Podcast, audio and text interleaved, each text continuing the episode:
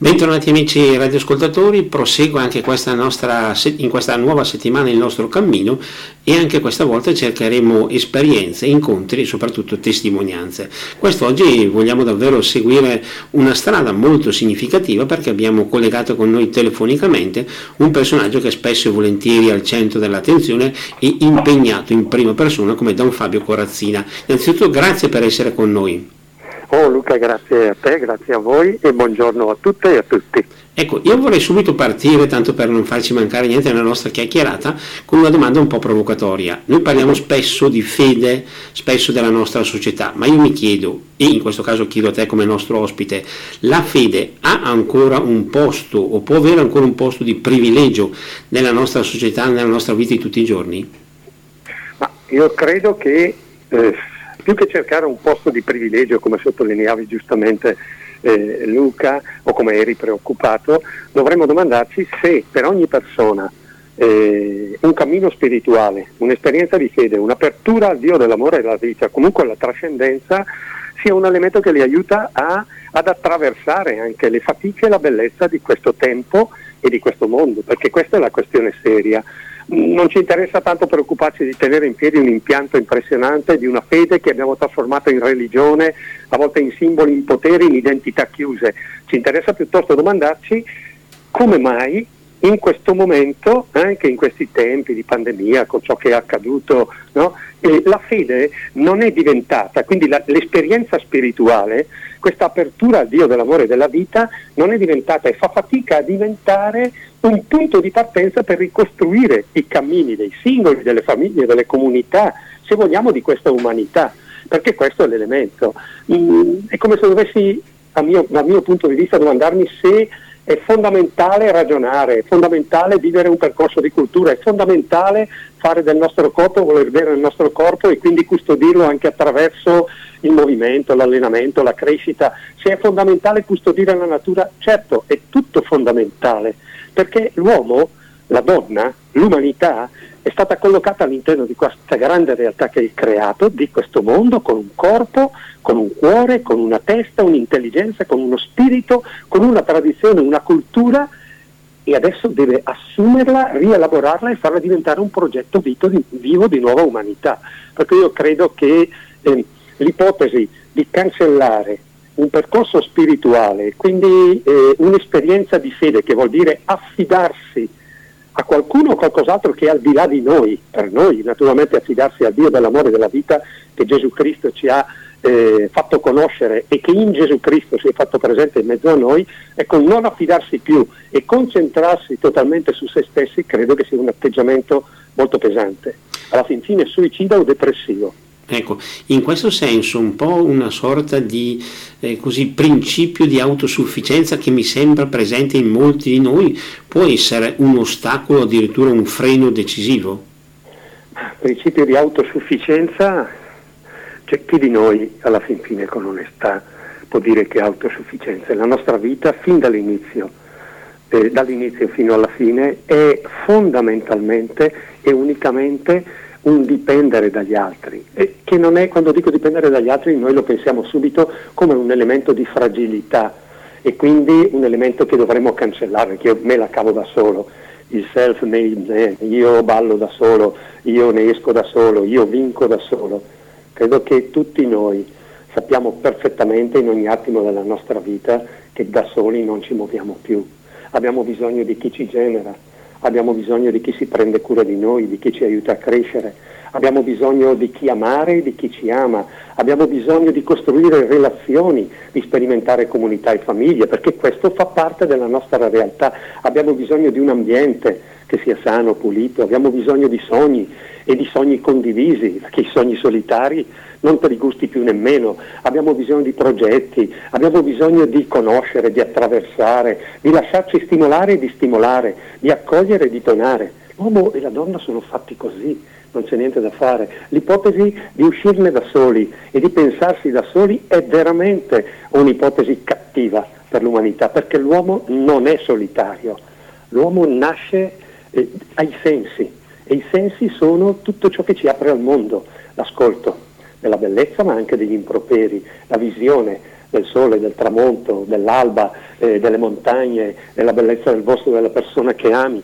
e contemporaneamente anche vedere le tragedie come in Ucraina, come in Siria, come quei ragazzi che in questi giorni sono morti sulla strada, no? il tatto, perché devo toccare, no? devo vedere, sento il caldo, sento il freddo, prendo in mano, possiedo oppure uso, dono oppure prendo, eccetera, no? l'ascolto in tutti i sensi. Cioè i sensi che descrivono il nostro eh, modo di essere umanità, eh, è un modo di una umanità che è per sua natura aperta, quindi non è mai un'ipotesi quella di dire mi arrangio. Tu immaginati, immaginiamoci che cosa potrebbe voler dire per crescere da soli, chiudere le nostre porte che si aprono sugli altri, sull'altro e su questo mondo e sul cosmo. Diventeremo davvero uno spazio devastante di buio nient'altro che questo, la bellezza dell'umanità è aprirsi. E certo che l'aprirsi porta con sé anche dei limiti, porta con sé anche dei rischi, porta con sé dei tempi che non sono solo i tuoi, ma non ci ha mai fatto paura davanti alla persona amata aspettare che lei arrivi e camminare insieme. E allora Gesù ci dice, se tu ami questa umanità non avrai mai paura degli altri, anche se apparentemente ti rallentano, perché il problema non è arrivare primo, non è arrivare senza gli altri, ma è arrivare costantemente con gli altri e attraverso gli altri. Questo credo che sia importante, anzi decisivo. Certo. Ecco perché non credo nell'ipotesi di realizzarsi da soli. Nessuno di noi lo ha fatto se siamo onesti. Senza dubbio, però in questo nostro frangente abbiamo toccato due parole che vorrei sottolineare. Da una parte l'ascolto e appunto uh-huh. poi l'aprirsi agli altri. Noi forse anche un po' per questa nostra società così veloce, così moderna, così iperattiva, vediamo che intorno a noi accadono tantissime cose. Abbiamo fatto appunto purtroppo tutti gli esempi delle tragedie che proprio in queste ore ci stanno accompagnando. Non c'è però un po' il rischio al giorno d'oggi che non dico che ci giriamo dall'altra parte, ma eh, ne rimaniamo quasi impermeabili. Ma un rischio, ma il rischio è duplice, perché c'è il rischio che restiamo impermeabili a ciò che ferisce, e quindi al male, alle cose brutte, c'è contemporaneamente il rischio che restiamo impermeabili anche alle cose belle, al bene. E in questo senso noi dobbiamo imparare a gestirci. No? In, questo, in questo senso dobbiamo imparare a gestirci e costruire effettivamente un'opportunità nuova, perché eh, davanti al male io mi chiudo, eh, a volte davanti al bene, perché magari sono eh, invidioso, sono geloso, mi chiudo anche. E ancora una volta noi ritorniamo a ciò che Gesù ci ha chiesto. Domenica abbiamo letto un Vangelo molto bello. No? Gesù che va eh, nella sinagoga delle, del suo paese, del suo villaggio, a Nazareth e legge il capitolo 61 di Isaia. Lo Spirito, eccolo qua, lo Spirito, l'anima di Dio, per ciascuno di noi mi ha mandato per fare cosa? Per aprire gli occhi, per vedere e vedi tutto, per aprire le orecchie, per far camminare, avvicinare o allontanare in base alle scelte che fai tu, per liberare tutti coloro che sono oppressi, imprigionati addirittura dentro eh, il loro egoismo, dentro le loro paure, dentro le loro indifferenze. Un anno di grazia. Eh, corriamo il rischio di chiuderci, sì, corriamo il rischio, ma quanti rischi corriamo? Certo. A questo punto, davanti ai rischi che si corrono, uno deve decidere. E qui entra in campo quello che è la dimensione della libertà e della scelta personale, che è una scelta personale e contemporaneamente una risposta a Dio, una vocazione. Dio mi chiama e mi dice io ti vorrei come persona capace di ascoltare, capace di vedere, non di nascondere la realtà, no? come persona capace di liberare, di camminare con gli altri. Tu cosa scegli? Ecco, in questo senso non dobbiamo aver paura nemmeno delle storture. D'altronde Gesù l'ha sempre detto, prima di iniziare, e lui ce l'ha testimoniato, prima di iniziare la sua vita pubblica e l'annuncio del Vangelo, dopo il battesimo, ha attraversato il deserto. La tentazione di, di farsi da soli, di chiudersi, di restringersi su un potere che non ha bisogno degli altri, di rispondere alle proprie esigenze prima che al bene di tutti. Lui stesso l'ha sperimentato, per cui perché non dovremmo sperimentarlo noi? Ciò che resta e che ci resta è non arrenderci a quella logica, ma resistendo a cogliere con libertà, con dignità e con coraggio quella che è la proposta evangelica, quella proposta di liberazione e di amore che Gesù ci fa. Perfetto, anche qui voglio sottolineare una parola che abbiamo appena toccato e che già avevo in mente prima, coraggio, perché in effetti davanti a questa proposta dobbiamo avere anche il coraggio di prenderla in mano e di anche proprio dare un impegno personale. Visto che abbiamo citato i Vangeli di queste ultime domeniche, vorrei ricordare anche la recente moltiplicazione dei pani dei pesci, quando appunto Gesù, prima di operare il miracolo, chiede ai suoi discepoli, ai suoi apostoli lì vicino, voi cosa avete? Non è che subito Gesù fa il miracolo da solo, ma chiede anche a loro cosa possono fare. Questo potrebbe essere anche un invito per noi, per la nostra vita di tutti i giorni, nel senso anche noi dobbiamo prendere il coraggio di sentirci protagonisti di questa scelta. Beh, coraggio è bello come termine, no? Ci vuole cuore. L'azione che passa attraverso il cuore, non solo attraverso il calcolo, non solo attraverso il ragionamento, ma attraverso il cuore. Il cuore indica spesso passioni, e passioni che eh, la testa non riesce a capire fino in fondo, che il ragionamento non contempla, che il calcolo non porta dentro di sé. Ci vuole il coraggio, sì, ci vuole il coraggio. Avete cominciato con quella canzone eh, che diceva voglio trovare il senso a questa vita. Sembra che questa vita il senso non ce l'abbia. Se tu non ci metti cuore, se tu non ci metti passione, se tu non ci metti tutto quello che tu sei e quindi non accetti di giocarti, ma calcoli di giocare solo ciò che va bene a te e che non ti mette a rischio, non vai molto lontano. In questo senso la scelta della vita è una scelta evangelica, è una scelta coraggiosa. D'altronde amare chiede coraggio, non puoi amare senza cuore. Un amore non è mai un calcolo, donare chiede coraggio, non puoi donare perché se fai un calcolo uno dice ma che cosa vuoi che doni, me lo tengo per me che almeno mi arrangio io, no? Per donare non è mai un calcolo, e dice io te la faccio pagare oppure chiudo che almeno io sto bene, poi tu arrangiati, no? E fare del male, prevalere richiede coraggio, o meglio, non tanto prevalere, ma fare del bene, rispondere al, al, al, male con il bene, come ci ha suggerito Gesù, ci richiede coraggio, perché distinto e di calcolo ci verrebbe mai fatto male, te la faccio pagare. Mm, per cui capisci che la logica del Vangelo, eh, perché è la logica per l'uomo, non per un pezzo di uomo, quindi non è né per la testa né per il cuore né per lo stomaco solo, ma per l'uomo, l'umanità nella sua interezza, è una proposta che richiede anche questa forza, richiede intelligenza, perché ci ha dato una testa e dobbiamo pensare bene. Richiede emozioni, certo, perché non possiamo fare passi senza che questi mettano in campo la nostra emotività, ma richiede anche coraggio, un cuore forte, il coraggio eh, eh, di quel cuore che anche se sei in salita tu lo senti pulsare in gola, ad un certo punto non si ferma e continua a dirti vai, hai ancora energie, ce la puoi fare e poi arrivi e ti si apre l'orizzonte di una nuova storia e di una nuova umanità è bella questa, il coraggio lo vedrei solo in questi termini. O oh, poi Gesù ci è andato sul pesante, nel senso che per lui il coraggio è stato salire sulla vetta del Golgota e sulla croce, che è il coraggio di dire non tengo più nulla per me, la mia vita è nell'interezza e non in parte dono. E anche questo non è una proposta disumana, è la proposta più profondamente umana che noi possiamo fare. D'altronde noi sogniamo di poter vivere relazioni con persone gratuite, piene di amore, coraggiose, capaci di donarsi a noi fino in fondo. E alla fin fine ci piacerebbe anche essere così, perché diventeremo un dono per chi ci sta accanto e per questa umanità. È un buon maestro Gesù, oltre che Dio della nostra vita. In eh, ottica coraggio ci può essere anche così l'impegno per saper andare magari anche contro certi messaggi che ci giungono dal, giorno, dal mondo del giorno d'oggi che magari cercano un po' di appiattire, di rendere un po' tutto uguale quello che ci sta intorno? Beh, la scelta del Vangelo non è una scelta di comodità, lo sappiamo, mm, non è la scelta eh, naturale eh, che ci viene, è la scelta che è frutto di alcuni passaggi precedenti. No? Che sono importanti. È frutto di un percorso educativo di chi ci ha avvicinato ci ha fatto conoscere Gesù e il suo Vangelo e quindi dobbiamo domandarci come noi stiamo educando le persone a conoscere anche Gesù e il suo Vangelo.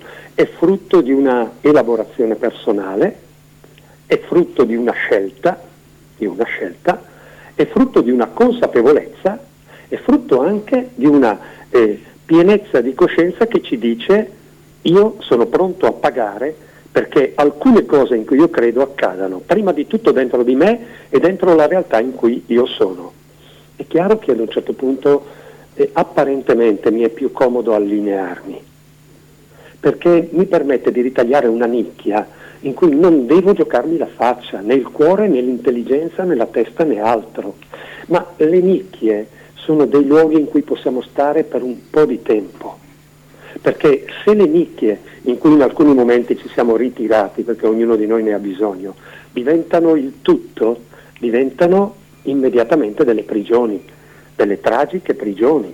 E guarda che eh, eh, il problema è, anche dal punto di vista spirituale, perché a volte noi ci ritagliamo la nicchia della preghiera, la nicchia della spiritualità e ci blocchiamo lì dentro. Ma se non c'è accanto alla contemplazione l'azione, quella che Don Tonino Bello chiamava la contemplatività, anche la spiritualità può diventare una nicchia dentro la quale io vivo e mi nascondo e rivivo la mia prigione. Può essere l'azione, ma può essere anche la contemplazione. È bellissimo questo messaggio evangelico perché, perché davvero è rivolto alla completezza dell'uomo. Impedisce a tutti di cancellare una parte della propria umanità e quindi anche una parte della propria responsabilità. Sì, poi possiamo anche dire che i messaggi di questo mondo sono dei messaggi forti, che sono suadenti, che sono dei messaggi convincenti. È vero, è vero. Ma una delle cose che questo mondo non può fare, può tentare no? di chiudere la mia testa e di impedirmi di ragionare, può tentare di comprare il mio cuore e di impedirmi di essere appassionato, può tentare di violentare le mie emozioni in modo tale che non emergano, può tentare ma io esisto. E Dio si fida di me. E io posso dire no, sempre, quasi sempre. E se da solo non ce la faccio, Gesù che cosa mi ha insegnato e anche il nostro cammino di fede cosa ci insegna è che eh, in questo cammino Gesù ce l'ha sempre detto ed è altrettanto bello, eh, non ho bisogno di eroi, di quelli che le indovinano tutte, di quelli che hanno capito tutto, io parto dagli ultimi di quelli che lo sguardo di questo mondo dice eh, questi non hanno capito niente, non hanno indovinato niente. E quindi questa logica di Gesù che dice se vuoi, se vuoi essere il primo impara ad essere l'ultimo, ricomincia con i più piccoli, con chi questa società ha messo da parte, è la logica splendida del Magnificat, e se io la rivivo, penso alla storia di Maria, di Giuseppe, dei piccoli della storia, dei profeti, di Giovanni Battista, non erano i principi, non erano i re, non erano gli eroi. Oggi è il giorno della conversione di San Paolo.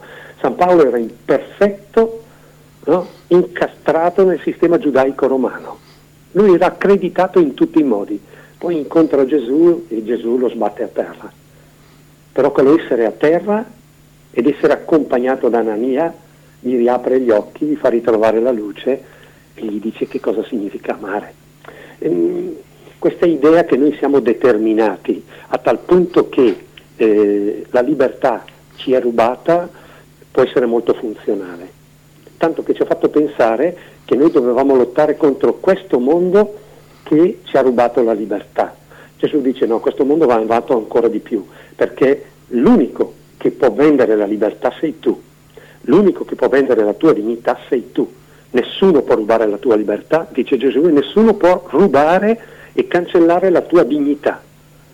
E allora ti dice tocca a te caro, non trovare scuse nel mondo, prenditi in mano la tua vita. Ora una riflessione diciamo legata un po' anche a quello che vediamo nelle comunità che, con le quali viviamo intorno a noi, forse magari legata anche al fatto che eh, i miei 18 anni sono passati ormai da diversi mesi, non tantissimi ad essere sinceri, però ci sono un po' di mesi, però eh, non c'è un po' il rischio, diciamo tra virgolette, che in alcuni casi si cerchi di appiattire il proprio modo di comportarsi per eh, non avere appunto quel coraggio che dicevamo prima di invece di andare contro corrente, di seguire questo messaggio di Gesù che è diverso da quello che troppo spesso ci viene offerto nel mondo. Dicevamo prima, il mondo ti insegna a essere primo, ti insegna a fare determinate scelte e a, non, a, diciamo, a sfuggire, se vogliamo usare queste espressioni, i sacrifici, a sfuggire determinate altre cose.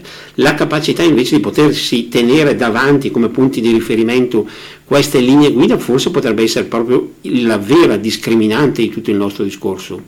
Ma qui c'è, c'è una cosa altrettanto interessante, secondo me stimolante, che eh, rileggo nella mia esperienza di fede, no? che è mh, mm, questo sguardo veramente cattolico sull'umanità e sulla realtà.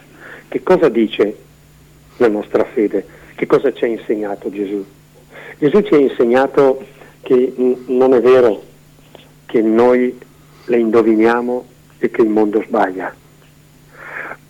Gesù ci ha insegnato che, e ci ha detto che non è vero che la Chiesa ha, eh, è decisamente più perfetta di chi non appartiene a un'esperienza di fede e di Chiesa. Gesù ci ha insegnato a scoprire la presenza del suo spirito, del suo amore, della sua profezia dentro le persone, uomini e donne che noi incontriamo.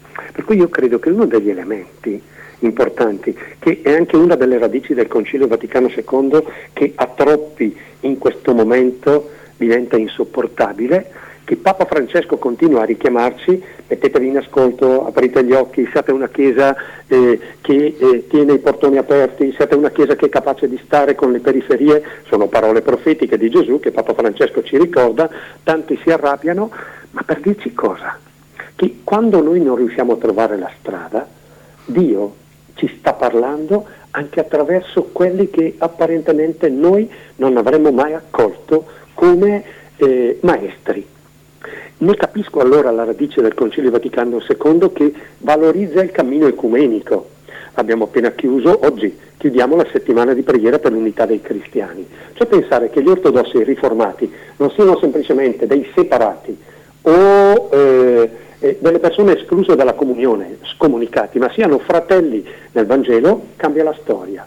Pensare che gli ebrei non siano i perfidi che hanno ucciso Gesù, ma siano i nostri padri nella fede, Pensare che i musulmani e le altre esperienze religiose siano eh, una presenza dello Spirito di Dio attraverso forme e storie diverse, attraverso spiritualità che hanno caratteristiche diverse, pensare che questa umanità, perché creata, voluta, amata da Dio, non è radicalmente venduta al male e al diavolo, eh beh, questo vuol dire che la Chiesa non si trova davanti a un mondo che deve sconfiggere ma si trova dentro un mondo di cui fa parte e in cui deve essere una parte che ama ancora di più per aiutare il mondo a crescere.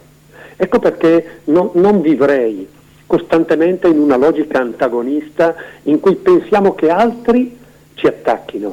Mi ricordo benissimo le riflessioni di Papa Benedetto quando diceva il problema del male nella Chiesa e della Chiesa non è tanto quel male che viene da fuori, è quel male che c'è dentro la Chiesa. E lo diceva in quei giorni in cui a un certo punto ebbe il coraggio di dire io non ce la faccio, consegno non a nessuno, ma allo Spirito e alla Chiesa la continuità di questo cammino. Ecco, non continuare a crearci fuori dei nemici che dobbiamo sconfiggere perché noi siamo bravi, ma continuare a sentire dentro e fuori dei fratelli, che non le indovinano tutte, ma che sono fratelli con cui vale la pena crescere, perché li amiamo e perché sappiamo che possono amarci. E comunque noi partiamo dal presupposto che li amiamo perché accogliamo il comandamento dell'amore di Dio come stile della nostra vita. Sai, è, è, è vivere non in difesa ma in una logica di annuncio, perché la Chiesa diventa faticosamente missionaria, perché ancora in questo momento si sta difendendo, non so più da chi è, ma sì. credo che si stia quasi difendendo dal proprio interno più che dall'esterno, anche perché all'esterno non importa niente di quello che tu fai come Chiesa e sono tutte menate che ci facciamo all'interno delle nostre parrocchie, comunità, associazioni, congregazioni, eccetera. Dovremmo liberarci anche da tutto questo e imparare ad essere più liberi, certo. cioè più evangelici. Chiaro, questo è un aspetto importante che tra l'altro sarà quello che poi ci accompagnerà nella seconda parte di questa nostra chiacchierata con Don Fabio perché ora la linea passa alla regia per un breve spazio dedicato alla musica, dopo torneremo in diretta e proseguiremo con questo nostro incontro di questa settimana. Linea alla regia. E torniamo in diretta, riprendiamo la nostra chiacchierata in compagnia graditissima di Don Fabio Corazzina. A lui ovviamente, oltre al grazie per averci accompagnato finora, una richiesta un po' particolare. Stiamo guardando un po' anche diciamo, a livello generale queste nostre riflessioni, ma io vorrei un po' a questo punto portarle sulle comunità che vediamo appunto intorno a noi. Come possiamo giudicare appunto in questo momento le comunità cristiane che vediamo qui a Brescia, nei nostri paesi di provincia? Eh, sono comunità un po' unite o forse diciamo, visto che abbiamo parlato prima un po' di squadre, di così, sono squadre nelle quali ognuno gioca per conto suo? Ma eh, non è un momento particolarmente facile però poi più leggo le lettere di Paolo, gli atti degli Apostoli no, e anche eh, i testi che raccontano delle prime comunità, più mi rendo conto che non è nemmeno nuovo questa fatica nel camminare insieme, nel trovare una strada comune, pensa a ciò che dice Paolo ai Corinti oppure ai Galati, pensa alle sue fatiche nella comunità di Efeso, pensa a, a, ciò che accade, viene raccontato negli atti degli Apostoli, in cui gli Apostoli stessi si ritrovano su posizioni eh, decisamente contrastanti. Mi pare che ciò che in questo momento caratterizza le nostre comunità è, è proprio una mancanza di capacità di ritrovare eh, la forza di centrarci sul Vangelo e sulla parola di Dio. Ci siamo centrati molto sulla cultura e sulla tradizione cattolica e abbiamo in questo senso dimenticato quella che è la forza profetica del Vangelo. Perché facciamo le nostre battaglie per difendere alcuni linguaggi, alcune tradizioni, alcuni stili di cui il Vangelo non dice niente, ma sulla parola di Dio e sullo stile del Vangelo tacciamo, perché il Vangelo ci mette in discussione tutti e costringe nel senso buono tutti a fare strada. Mettersi nella posizione di difendere una tradizione o un pezzo della tradizione ci mette nella posizione di dire io da lì, lì ci sono, da lì non mi muovo e chiedo a te di fare strada. Quello che manca alle nostre comunità è proprio questa logica del cammino. Tant'è vero che Papa Francesco, proprio in questo periodo, ha lanciato eh, la prospettiva del sinodo della Chiesa. Sinodo vuol dire tornare a camminare insieme. E per tornare a camminare insieme dobbiamo tornare ad imparare ad ascoltarci e ad ascoltare tutti, come sottolineavi tu prima, chi è dentro e chi è fuori, no? chi è al confine, chi è già oltre il confine, chi è all'interno del confine in modi molto diversi, ad ascoltare contemporaneamente la parola e quindi a tornare non tanto a decidere che qualcuno deve venire dove sono io, ma tornare a camminare insieme verso una meta più grande, che è la prospettiva del Vangelo.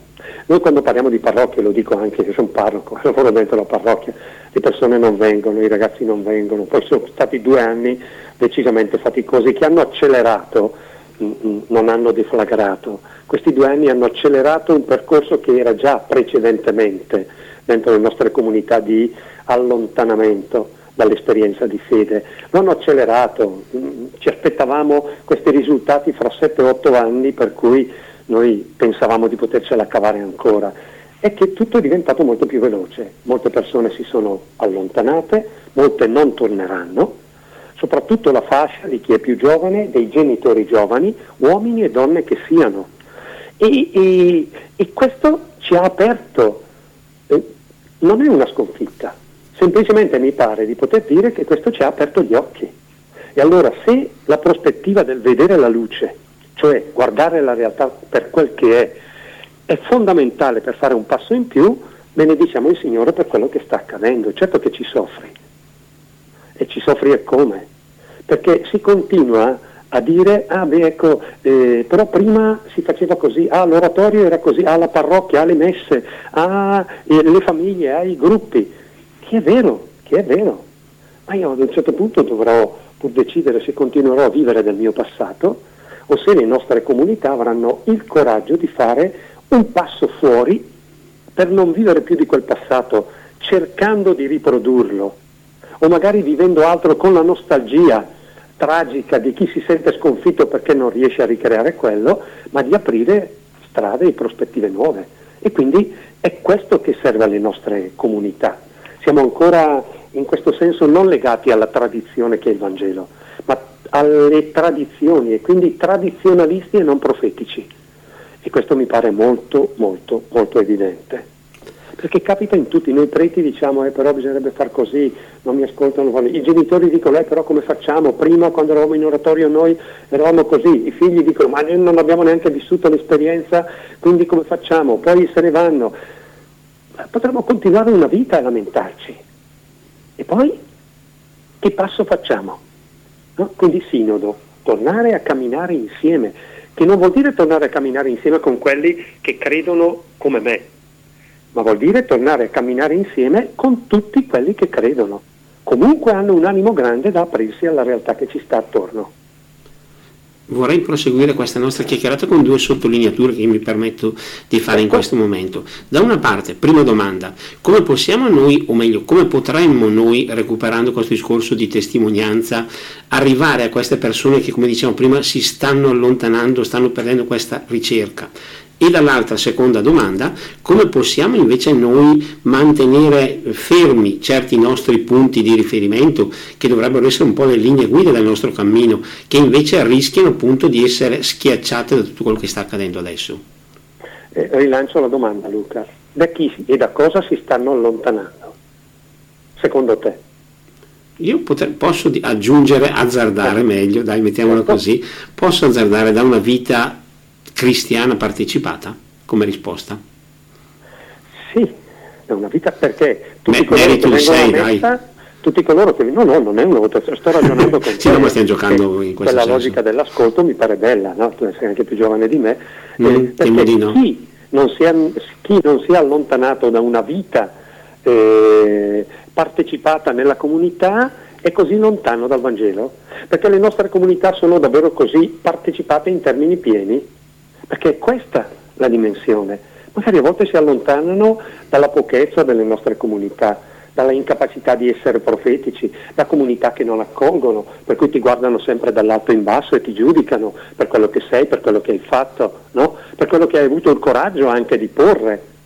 E mm, credo che dobbiamo proprio riprendere questo, questo splendido atteggiamento di Gesù che va eh, in piazza con le persone e chiude la bocca ai giudici davanti all'adultera, ma poi ha il coraggio di dire all'adultera adesso però anche tu impara ad amare, non puoi continuare così, che va da Zaccheo, da Matteo, pubblicano, criticato dai suoi vieni fuori da lì perché la gente cosa fai, mangi con i ladri, con i puttanieri e tutto il resto, non puoi fare questo, eh, che si ferma con la Samaritana al pozzo, noi invece abbiamo paura, abbiamo questa tentazione eh, purista, cioè nessuno deve toccarci perché noi siamo puri e ci sporcano. E quindi eh, si allontanano da chi si sente puro e da chi si dichiara puro, perché la gente si sente semplicemente umana, non sporca. E dice non le ho indovinate tutte, ma chi di noi le ha indovinate tutte? Lo scandalo di Papa Francesco che ad un certo punto davanti a chi era omosessuale dice ma chi sono io per giudicare? Allora va, eh, beh, chi sono? E la morale, e l'etica, e le regole, eccetera. Certo, certo, noi per salvarci la faccia mettiamo sempre davanti le regole, non il Vangelo. Se tu ci fai caso Luca, no? davanti eh, a chi è diverso da noi, noi poniamo le nostre regole, non mettiamo mai Gesù e il suo Vangelo. E questo invece è l'atteggiamento sinodale che rimette al centro la parola di Gesù. Perché quel Gesù, quando lo rimetto al centro, chiede anche a me di fare un passo oltre, non solo agli altri. E in questo senso che io credo dovremmo un po' eh, eh, rapportarci anche con questa presa di distanza. In fondo, ripeto, chi l'ha detto che la vita evangelica non sia fuori? E ritengo che sia fondamentale che le comunità cristiane e cattoliche siano un segno speciale di questo amore di Gesù come quando si ragionava sul tema della Chiesa, no? la famosa extra ecclesiam nulla salus, fuori dalla Chiesa non c'è salvezza. E a un certo punto abbiamo interpretato così, se tu non sei battezzato non sarai salvato. Ma chi l'ha detto? Extra ecclesiam nulla salus voleva dire che alla Chiesa Dio ha chiesto un impegno più forte e che non gliel'avrebbe perdonata se non fosse stata un segno di salvezza e un annuncio di salvezza per tutti dentro questo mondo. Poi la salvezza non dipendeva dall'entrare nella Chiesa, ma dall'essere dalla parte di Dio e del suo progetto di amore. E a volte temo che facciamo così anche con le nostre parrocchie o comunità o gruppi o associazioni, perché anche questa diversità, le associazioni che hanno ragione sulle cose e quindi non, non, non, non, accettano di viversi dentro la parrocchia, l'associazione, il movimento che non accettano di lavorare insieme, la parrocchia, cioè, è tutta una realtà in cui tutti si sentono puri e arrivati e creano confini. Allora, noi siamo strumenti di salvezza, non siamo la salvezza. La parrocchia è uno strumento di salvezza e Dio coscientemente e con coraggio ci guarda e ci dice io ci credo in te e ti do questa responsabilità di essere nel territorio in cui sei un segno di amore, di salvezza, di riconciliazione, di perdono, di non violenza, di accoglienza, di solidarietà. Se lo sei, tu accompagnerai alla salvezza, ma la salvezza l'incontro con me. Forse a volte siamo sfasati perché confondiamo l'essere strumento di salvezza con sentirci noi la salvezza perché la gente è dentro di noi. La salvezza va al di là dei nostri confini, per certo. fortuna. una fortuna che ci ha condotto alla nostra seconda pausa musicale di questa puntata, quindi noi rapidamente diamo la linea alla regia e poi torneremo in diretta per concludere questo nostro incontro con Don Fabio Corazzina. Linea alla regia. E torniamo in diretta, siamo negli minuti finali di questo nostro incontro, tra l'altro la nostra chiacchierata è volata via e quindi avremo sicuramente occasione per tornare a sentirci, per tornare a fare altre riflessioni, ma io mi permetto di chiedere una sorta quasi di curiosità più mia che altro, proprio facendo un po' di interesse personale in questa nostra chiacchierata. Prima abbiamo parlato un po' delle nostre comunità e una, una, cosa con la quale spesso mi imbatto sono frasi del genere, ma si è sempre fatto così, oppure ma ragioni ancora così. Queste posizioni come le possiamo definire, come le possiamo analizzare? Io se penso al modello di fede che hanno vissuto i miei nonni, al modello di fede che, ha vissuto, che hanno vissuto i miei genitori, al modello di fede che sto vivendo io dal modello di fede che stanno vivendo i giovani, cioè non ho bisogno di risalire al Medioevo per capire che c'è un cambio radicale di parametro di stile, ma anche perché il mondo cambia e la società cambia e la fede non è l'immobilismo dentro una cultura, un mondo, una storia, un'umanità che cresce. La fede accompagna la crescita, il mondo, la storia dell'umanità. E quindi eh, questo arroccarci, ma si è sempre fatto così, cosa vuol dire? Si è sempre fatto così.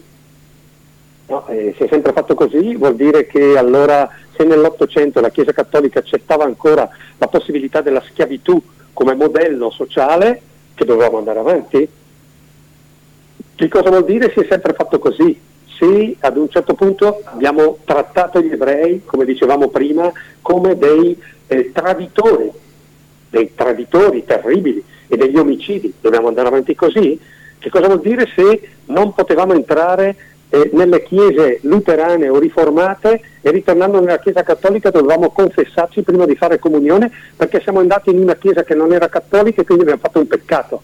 Questo è capitato non secoli fa, no? ma nel secolo scorso. Quindi eh, Gesù, no? Dio, eh, ha sempre uno sguardo al futuro. Papa Francesco nel messaggio per la pace di quest'anno dice la pace la costruiremo, io credo anche un regno di amore, eh, attraverso tre percorsi che sono interessanti. No? Eh, il dialogo intergenerazionale, eh, l'educazione, la formazione e poi il lavoro concreto, l'azione. Nel dialogo intergenerazionale dice eh, un'affermazione molto bella, perché in questo dialogo chi ha vissuto e fatto la storia dialoga, si incontra e cresce con chi ha voglia di vivere e di costruire il futuro il dialogo fra chi ha portato qui e chi si apre e apre al futuro. Io ho bisogno, se sono giovane, di chi ha vissuto la storia per comprenderla, ma io, se sono più anziano o se sono adulto, ho bisogno del giovane perché questa storia non diventi la mia gabbia, ma sia in una prospettiva di crescita. E in questo io adoro eh, San Benedetto.